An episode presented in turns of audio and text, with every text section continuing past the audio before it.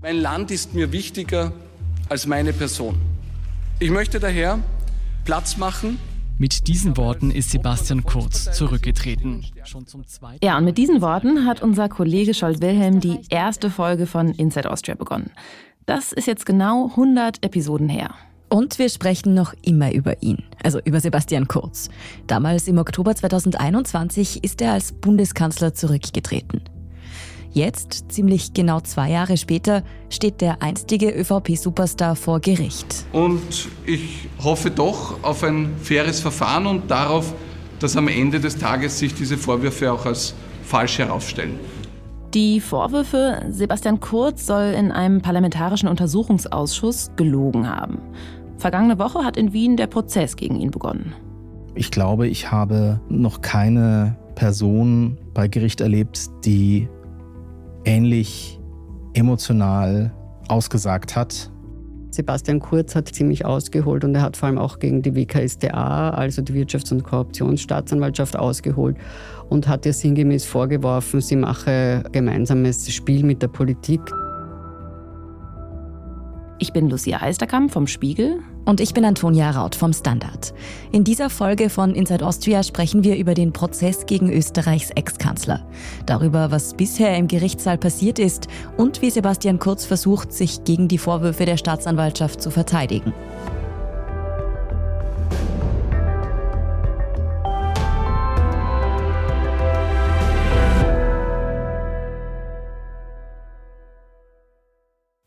Bevor es losgeht, noch zwei Hinweise. Erstens, in dieser Folge geht es mal wieder um strafrechtliche Vorwürfe. Für alle genannten Personen gilt wie immer die Unschuldsvermutung. Und zweitens, Sie haben es schon gehört, Inside Austria hat Geburtstag. Genau, wir werden 100. Naja, nicht ganz, aber wir produzieren heute unsere hundertste Folge. Deshalb an dieser Stelle mal ein riesengroßes Danke. Also erstens an unsere Kollegen Scholt Wilhelm und Sandra Sperber, die diesen Podcast sozusagen aus der Wiege gehoben haben. Vor allem aber ein ganz großer Dank an Sie, liebe Hörerinnen und Hörer. Danke fürs Zuhören, fürs Teilen unserer Folgen, fürs Kommentieren, für kritische Fragen an uns, aber auch für die ganzen Themenvorschläge. Wenn Sie besondere Wünsche für die nächsten 100 Folgen an uns haben, dann schreiben Sie uns die gern. Und wir freuen uns auch über Geburtstagsständchen, allgemeines Feedback oder wenn Sie uns verraten wollen, welche Folgen Ihnen bis jetzt am besten gefallen haben. Ich kann es ganz eindeutig verraten, bei mir war das heuer zum Beispiel Hallstatt, weil wann kommt man sonst schon mal beruflich zum Tretboot fahren? Stimmt, ich glaube, bei mir war es die Live-Folge in Innsbruck. Die war wirklich oh. einzigartig. ja, aber jetzt wünschen wir erstmal viel Spaß mit dieser Jubiläumsepisode.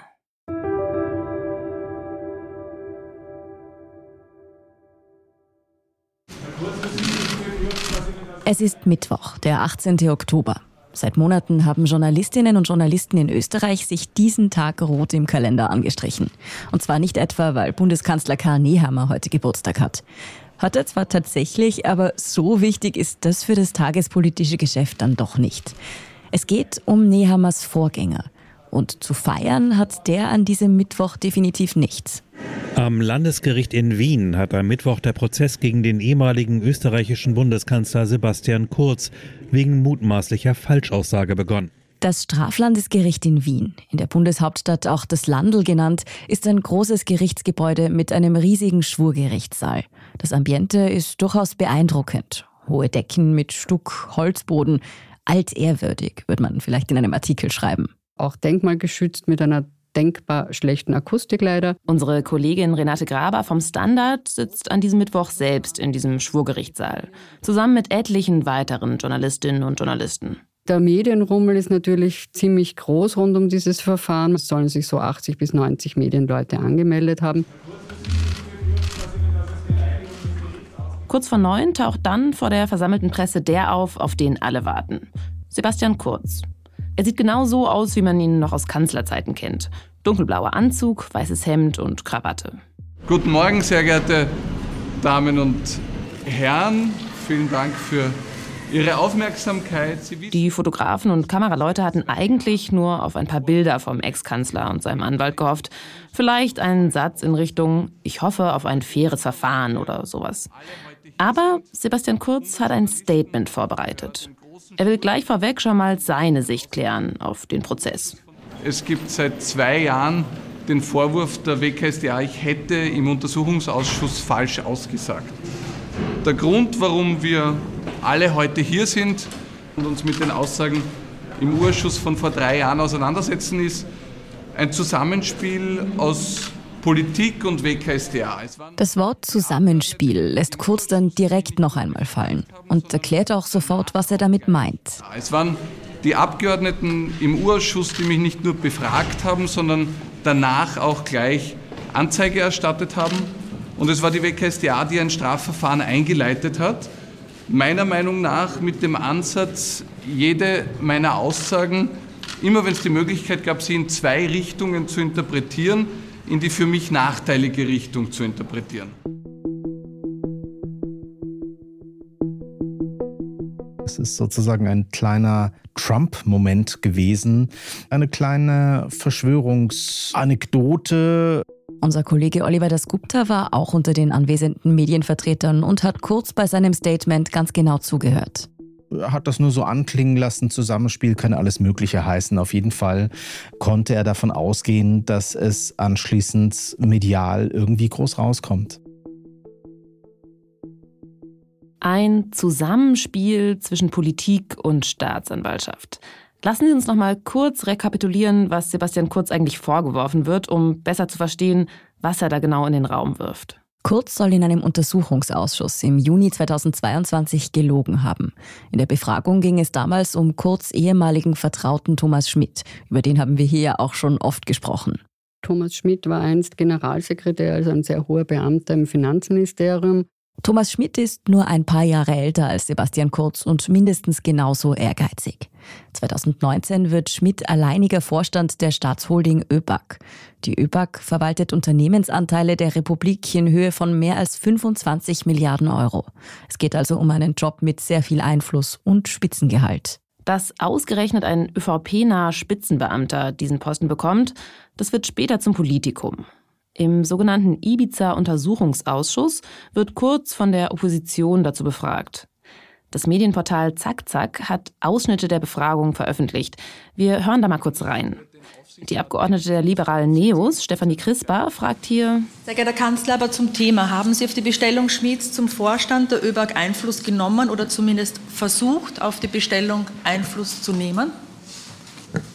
Die Entscheidung über die Bestellung äh, liegt beim Aufsichtsrat. Der Aufsichtsrat hat diese Entscheidung getroffen. Äh, und ich habe vorher schon beantwortet, dass ich äh, den Thomas Schmidt für qualifiziert erachte und dass ich auch informiert war, dass er sich bewirbt äh, und dass ich informiert wurde danach, äh, dass die Bewerbung äh, gut gemacht wurde und er auch bestellt wurde. Auch auf den Aufsichtsrat kann man Einfluss nehmen. Demnach beantworten Sie bitte meine Frage, ob Sie versucht haben, auf die Bestellung Einfluss zu nehmen. Ich habe nicht äh, den Aufsichtsrat beeinflusst. Der Aufsichtsrat ist in seiner Entscheidung frei.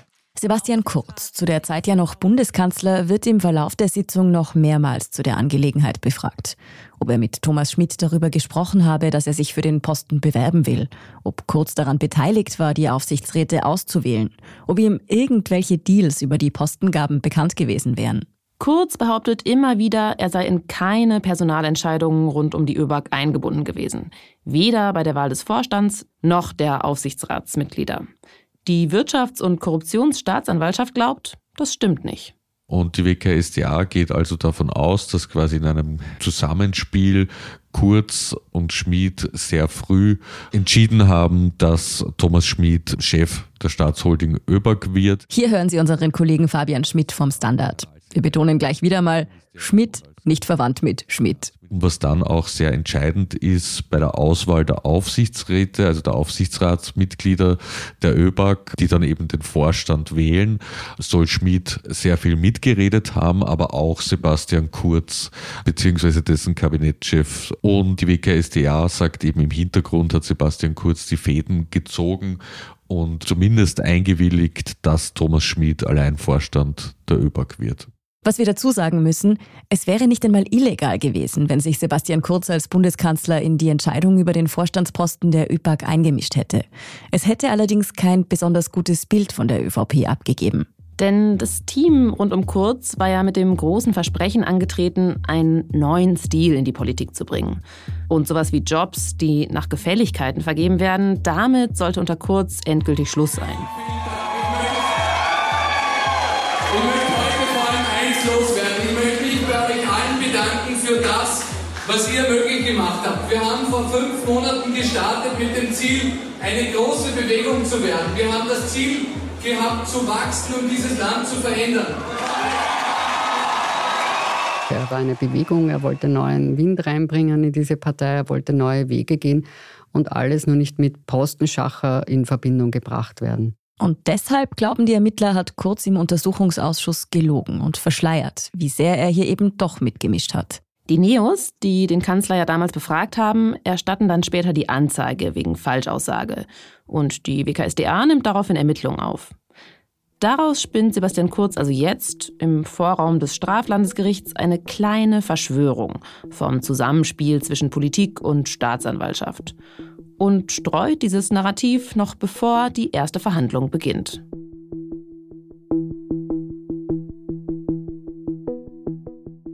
Um 9 Uhr sind jedenfalls alle Zuhörerplätze im großen Schwurgerichtssaal gefüllt. Und sobald das Verfahren eröffnet ist, geht das Team von Sebastian Kurz gleich in die Offensive. Sein Verteidiger stellt einen Befangenheitsantrag gegen den Richter. Also das war ganz skurril, aber auch irgendwo erwartet worden, weil der Richter vor einigen Jahren, als er noch Staatsanwalt war, mit dem früheren grünen Politiker und dann heute Publizisten und Kurzkritiker Peter Pilz zu tun hatte. Und der Richter hat sich diesen Befangenheitsantrag stoisch angehört und hat dann aber ziemlich geschmeidig geantwortet, er habe seit fünf Jahren mit Pilz keinen Kontakt mehr gehabt und auch nicht telefoniert. Der Antrag wird abgewiesen, was auch irgendwie Sinn ergibt, weil der Richter selbst über den Antrag entscheidet und wenn er sich für befangen hielte, wahrscheinlich nicht dort sitzen würde. Für Beobachter wirkt das erstmal ziemlich seltsam, aber kurz geht es natürlich darum, die Botschaft zu senden, die Justiz ist befangen. Unser Kollege Oliver Dasgupta sitzt auch mit im Saal. Er sagt, obwohl sich Sebastian Kurz gerade vor der Presse noch so selbstbewusst gegeben hat, ist ihm die Nervosität auf der Anklagebank dann doch richtig anzumerken. Also ich saß so schräg hinter ihm, wenige Meter entfernt im Pressebereich und man konnte gut beobachten, wie er keine Position fand, die ihm irgendwie halbwegs angenehm war und sah das an seinen Füßen. Er hat dann auch mit den Händen immer wieder sich aufgestützt, hat Papier beschrieben, hat es geordnet, er beugte sich vor und zurück und er konnte keine Position mehr als ein paar Momente aushalten. Und das verriet dann schon, dass er sehr angespannt ist. Angeklagt sind neben Kurz übrigens noch zwei weitere Personen. Bernhard Bonelli, ehemaliger Kabinettschef von Kurz und die frühere ÖVP-Vizechefin und ehemalige Generaldirektorin der Casinos Austria, Bettina Glatz-Kremsner. Beiden wird ebenfalls Falschaussage im U-Ausschuss vorgeworfen. Bei Bonelli ging es um die ÖBAG-Personalie, bei Glatz-Kremsner um ein Verfahren rund um die Casinos Austria. Am ersten Prozesstag wird Bettina Glatz-Kremsner befragt und die Verhandlung endet mit einer Überraschung. Der Richter bietet ihr eine außergerichtliche Einigung an. Das heißt, sie muss eine Geldstrafe von rund 100.000 Euro zahlen. Das wird an ihrem Gehalt bemessen. Und dann wird das Verfahren eingestellt, sofern die WKSDA nicht nochmal Berufung einlegt. Eine ganz wichtige Voraussetzung ist, dass die Angeklagte oder der Beschuldigte, je nachdem in welchem Stadium das erfolgt, Verantwortung übernimmt. Das heißt nun nicht, dass jemand sich schuldig bekennen muss, aber er muss seinen Fehler eingestehen und auch sagen, dass ihm das leid tut und so weiter. Und das tut Bettina Glatzkremsner auch die das schon in ihrer einleitenden Stellungnahme äh, sehr betont hat, wie leid ihr das tut und dass sie einen Fehler gemacht hat, sich nicht gut genug vorbereitet hat. Deshalb bietet ihr der Richter eben am Ende die Einigung an. Und man fragt sich natürlich sofort, ob bei Kurz vielleicht dasselbe passiert. Ist auch für ihn der Prozess nach einem Tag vorbei? Sebastian Kurz wird am zweiten Verhandlungstag befragt. Das ist Freitag vor einer Woche. Er saß dann eben vorne direkt an einem Tisch, direkt vor dem Richter und war sehr emotional. Kurz spricht sehr lange. Er holt weit aus. Während er redet, bewegt er lebhaft die Hände. Fast so, als würde er an einem Rednerpult stehen und nicht auf der Anklagebank sitzen. Ich glaube, ich habe noch keine Person bei Gericht erlebt, die ähnlich emotional ausgesagt hat. Er war laut, er hat ganz viel gestikuliert und es war tatsächlich sehr ungewöhnlich. Standard-Podcasts gibt es ja wirklich schon zu jedem Thema. Also fast jedem. True Crime. Thema des Tages. Lohnt sich das? Inside Austria. Serienreif. Besser Leben. Rätsel der Wissenschaft. Edition Zukunft. Und, und, und. Aber nicht jeder hat die Zeit, das alles zu hören. Und manchmal möchte man sich einfach nur ein paar Minuten beschallen lassen. Ich bin Scholt Wilhelm. Und ich bin Margit Ehrenhöfer. Ab sofort bringen wir auch Highlights unserer Podcasts. Für zwischendurch, wenn mal weniger Zeit ist. Diese kurzen Ausschnitte nennen wir Shorts. So wie eine kurze Hose. Oder eine kurze Geschichte. Okay. Und Shorts vom Standard finden Sie jetzt überall, wo es Podcasts gibt. Inhaltlich beteuert Sebastian Kurz seine Unschuld. Er habe im Untersuchungsausschuss die Wahrheit gesagt.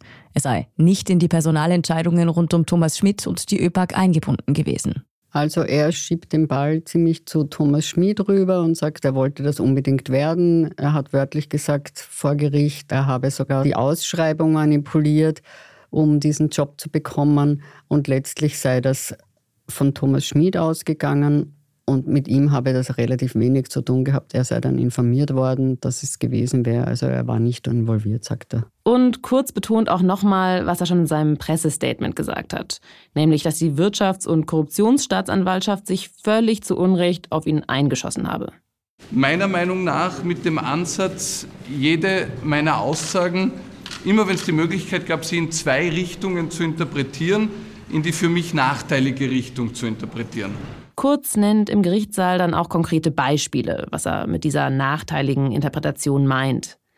Es gibt ja diverse Chat-Nachrichten, die die Staatsanwaltschaft als Beweis dafür sieht, dass Kurz bei den ÖBAG-Personalentscheidungen eben die Fäden gezogen hat. Diese Nachrichten sind mittlerweile schon berühmt geworden, wahrscheinlich kennen Sie auch einige davon. Da schreibt Kurz zum Beispiel an Schmidt in Bezug auf die ÖBAG-Führung, kriegst eh alles, was du willst, und dann dreimal Smiley mit Küsschen. Dann nennt er ihn auch noch einen Aufsichtsratssammler. Schmidt antwortet, ich bin so glücklich, ich liebe meinen Kanzler. Zweimal Daumen hoch und zweimal Muskeln. Die Interpretation der Staatsanwaltschaft, etwas verkürzt, kurz sichert Schmidt zu, dass er ÖPAG-Chef wird. Schmidt wiederum freut sich entsprechend. Und diese Kommunikation hat Sebastian Kurz vor Gericht ganz anders interpretiert. Er hat nämlich gemeint, mit diesem kriegst eh alles, was du willst. Er hat eine andere Betonung drauf gelegt. Er hat sozusagen gesagt, kriegst eh alles, was du willst. So wie man einem Kind sagt, jetzt ist aber genug. Und er hat das auch so ausgedrückt. Er hat gemeint, er wollte ihn einbremsen damit. Und mit dem Aufsichtsratssammler, das hat er auch so gemeint, dass er das eigentlich abblocken wollte, also das hinteranhalten wollte. Das war doch eine sehr überraschende Interpretation. Das heißt, Sebastian Kurz wollte Schmidt mit der Nachricht angeblich ruhig stellen. Die Staatsanwaltschaft aber würde seine Nachrichten und seine Aussagen im Untersuchungsausschuss immer wieder zum Nachteil für ihn interpretieren, behauptet Kurz. Dann sagt Kurz aber noch etwas. Während der Befragung im U-Ausschuss habe er stark unter Druck gestanden, weil die Opposition nur darauf gewartet habe, ihn wegen Falschaussage anzuzeigen. Er habe Angst gehabt, in ein Strafverfahren reingezogen zu werden. Unser Kollege Fabian Schmidt sagt, es wirkt ein bisschen so, als würde sich Kurz da auf einen sogenannten Aussagenotstand berufen. Es ist so, dass wenn man als Zeuge vor Gericht oder den Ermittlern oder wenn man als Auskunftsperson im Urausschuss aussagt, wenn man da Sachen gefragt wird und eine ehrliche Antwort würde nach eigenem Empfinden womöglich Ermittlungen auslösen oder Schande bedeuten, dann kann man straffrei Falschaussagen. Anders gesagt, Kurz könnte behaupten, er hätte im U-Ausschuss gelogen, weil er befürchtete, etwas Strafbares zu sagen. Dann hätte womöglich ein Aussagenotstand vorgelegen und er könnte einer Verurteilung wegen Falschaussage entgehen. Allerdings beteuert Kurz ja immer noch, dass er eben nicht gelogen hat. Oder versucht er hier, sich die andere Option, also Aussagenotstand, noch offen zu halten? Er macht jedenfalls so eine Art Spagat in seiner Argumentation, die eigentlich etwas widersprüchlich ist, sagen unsere Kollegen. Die Fragen der Wirtschafts- und Korruptionsstaatsanwaltschaft beantwortet er übrigens nicht, sondern nur die des Richters. Gleichzeitig hat er aber immer wieder direkt die beiden Staatsanwälte der Korruptionsstaatsanwaltschaft angesprochen sogar. Er hat zu ihnen hingeguckt, hat in ihre Richtung gestikuliert Und das war schon sehr ungewöhnlich. Also man hatte das Gefühl, der Mann hat Redebedarf, aber möchte sich dann doch lieber nicht befragen lassen. Insgesamt meint unser Kollege Oliver Dasgupta, macht kurz im Prozess jedenfalls keinen sonderlich gelassenen Eindruck. Das Interessante ist schon, Sebastian Kurz galt immer als ein Politiker, der sehr auf Kontrolle aus war, dem es sehr wichtig war, dass sein politischer Auftritt sehr gut inszeniert war und dass seine Botschaften eben passgenau ausgesandt wurden. Und hier hat dieser Kontrollmensch einfach die Kontrolle verloren gehabt. Und da sah man, dass er einfach sehr, sehr nervös war. Am Freitag, mitten in der Verhandlung, passiert dann noch etwas. Während Kurz gerade im Gerichtssaal am Aussagen ist, geht plötzlich ein Raunen durch die Zuschauerringe. Journalisten schauen auf ihre Smartphones, man sieht geschockte Gesichter. Ein ehemaliger Spitzenbeamter im Justizministerium ist tot aufgefunden worden. Erste Medien verbreiten, es sei Suizid gewesen. Ich saß in der ersten Reihe neben einem ÖVP-Beobachter und dann sah ich diese Nachricht und ich habe sogar das Handy diesem ÖVP-Mann rübergereicht und er schüttelte nur den Kopf und alle waren sehr, sehr bestürzt. Der Mann, der gestorben ist, heißt Christian Pilnacek. Und hier möchten wir gleich mal betonen, bisher ist nicht bestätigt, ob er sich tatsächlich das Leben genommen hat. Wir wollen darüber auch nicht spekulieren, sondern auch nochmal betonen, in jeder Situation gibt es irgendeine Lösung, nur Suizid kann das nie sein. Falls also von Ihnen gerade jemand in einer Krise steckt, dann packen wir Ihnen vorsichtshalber auch Nummern von Hilfseinrichtungen und ein paar Links zu Beratungszentren in die Shownotes. Christian Pilnacek jedenfalls hatte lange Zeit im Justizministerium gearbeitet, war aber vor mehr als zwei Jahren vom Dienst suspendiert worden. Und zwar wegen Vorwürfen des Amtsmissbrauchs und Geheimnisverrats. Die WKSDA hatte Anzeige gegen ihn erstattet. Zuletzt hat er darum gekämpft, wieder in seinen alten Job zurückkehren zu können. Er war sozusagen kaltgestellt, hat aber in den letzten Jahren im Hintergrund vor allem ÖVP-PolitikerInnen rechtlich beraten, auch Sebastian Kurz. Eigentlich hat der Tod dieses Mannes nichts mit dem Prozess gegen Sebastian Kurz zu tun. Doch als die Nachricht in den Gerichtssaal einsickert, herrscht zunächst bei allen große Betroffenheit. Auch bei Sebastian Kurz, der davon in der Pause erfährt. Was Kurz dann am Ende dieses Prozesstages gemacht hat, Kurz hat ein Statement ähm, abgehalten, hat eine kleine Pressekonferenz gegeben nach diesem Prozesstag und warf dort sinngemäß, ohne es explizit auszusprechen, der Wirtschafts- und Korruptionsstaatsanwaltschaft vor, Christian Pilnacek in den Tod getrieben zu haben. Ich habe in den letzten Jahren miterlebt, wie mit ihm umgegangen worden ist und ich habe in den letzten Jahren miterlebt, was das auch mit ihm gemacht hat. Es würde jetzt zu weit führen, im Detail aufzuschlüsseln, was damals rund um Pilnacek und WKSDA gelaufen ist. Aber der Vorwurf, die Korruptionsermittler hätten ihn in den Tod getrieben, der ist wirklich absurd, sagen unsere Kollegen. Sebastian Kurz versucht aber ganz offensichtlich, den tragischen Vorfall für sich zu nutzen und Parallelen zu den Ermittlungen gegen ihn in den Raum zu stellen. Seht her, da wurde ein Mensch juristisch in die Verzweiflung gehetzt. Und diese Analogie zu ihm, die hing dann sozusagen schon im Raum. Kurz ist offenbar bereit, bei diesem Prozess alle Karten auszuspielen. Das macht noch einmal deutlich, wie viel hier für ihn auf dem Spiel steht. Bei einer Verurteilung drohen ihm bis zu drei Jahre Haft. Eine Gefängnisstrafe ist allerdings eher unwahrscheinlich, weil Kurz nicht vorbestraft ist. Realistisch wäre, wenn, dann wohl eher eine Geldstrafe. Aber noch wichtiger als eine potenzielle Strafe wären für Kurz wahrscheinlich die Auswirkungen auf sein Ansehen und damit auch die Folgen für seine weitere Karriere. Ein politisches Comeback für einen Kanzler, der wegen Falschaussage verurteilt ist, wahrscheinlich schwierig. Wobei Kurz ja bislang bestreitet, dass er in die Politik zurückkehren will. Was wir allerdings nicht vergessen dürfen, dieser Prozess ist nur der Anfang. Das ist erst das Vorspiel für den noch viel größeren, den relevanteren Prozess, der wahrscheinlich 2024 ansteht. Dort geht es um mutmaßliche Inseratenkorruption, um Medienkorruption, um frisierte Umfragen. Das ist natürlich noch eine ganz andere Kategorie, das hat ein anderes politisches Gewicht. Und was am Ende des ersten Prozesses steht, das setzt natürlich schon mal den Ton für den nächsten, großen Prozess. Wie geht's jetzt fürs Erste weiter? Anfang der Woche fand schon der dritte Verhandlungstag statt. Da wurde dann kurz ehemaliger Kabinettschef Bernhard Bonelli befragt. Auch der soll ja im U-Ausschuss gelogen haben, eben auch zu der Causa rund um die ÖBAG. Also bei Bernhard Bonelli würde ich sagen, war viel deutlicher als bei Sebastian Kurz, dass er in Richtung Aussagenotstand geht. Also er hat da sogar an einer Stelle quasi Fehler eingeräumt und gesagt, er war ein Quereinsteiger, er habe den Urschuss unterschätzt. Gleichzeitig verteidigt Bonelli Sebastian Kurz und greift sowohl die WKSDA als auch Thomas Schmidt an. Thomas Schmidt, der steht ja im Mittelpunkt der ganzen Affäre. Er will im Prozess Kronzeuge werden, vermutlich weil er dadurch einer harten Strafe entgehen will. Und hat schon im Vorfeld umfassend gegen Sebastian Kurz ausgesagt. Sein Geständnis ist neben den Chatnachrichten zentrale Grundlage für die Argumentation der Staatsanwaltschaft.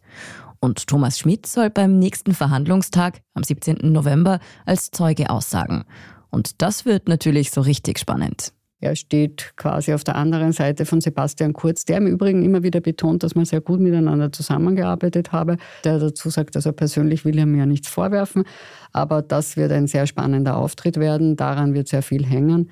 Und dann werden auch noch andere prominente Zeugen befragt werden. Zum Beispiel der ehemalige Finanzminister Gernot Blümel, ebenfalls einst ein wichtiger Player im Team Kurz. Insgesamt hat der Richter fürs erste vier weitere Verhandlungstage angesetzt. Im November und Dezember alle noch vor Weihnachten. Womöglich könnte dieser Prozess also noch in diesem Jahr zu Ende gehen. Nur wie, das traut sich gerade wirklich keiner seriös zu sagen. Aber wir bleiben natürlich dran und werden darüber berichten.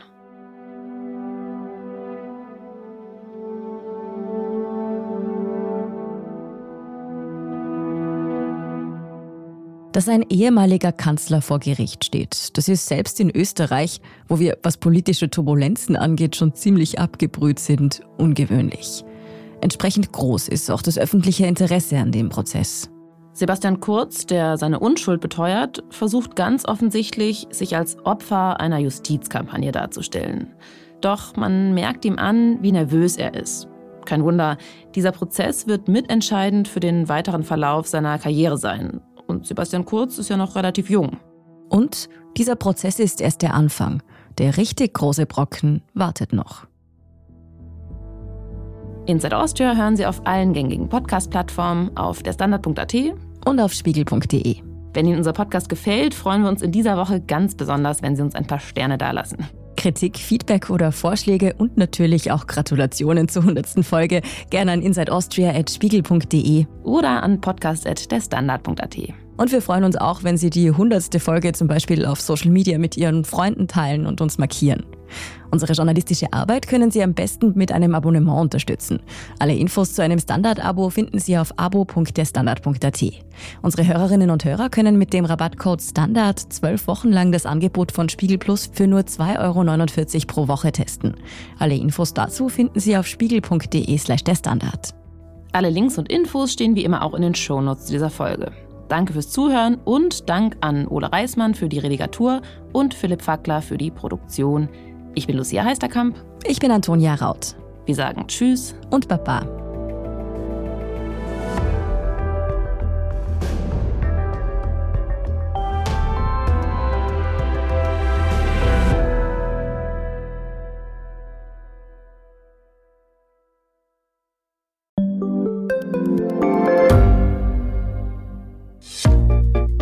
Was unternimmt Österreich eigentlich gegen den Klimawandel? Wie viel betrogen und bestochen wird im Profisport? Und wieso verdienen Frauen immer noch weniger Geld als Männer? Ich bin Margit Ehrenhöfer. Ich bin Tobias Holub. Wir stellen die brennenden Fragen unserer Zeit. Und die Standardredaktion liefert Antworten. In Thema des Tages von Montag bis Freitag um 17 Uhr, überall, wo es Podcasts gibt.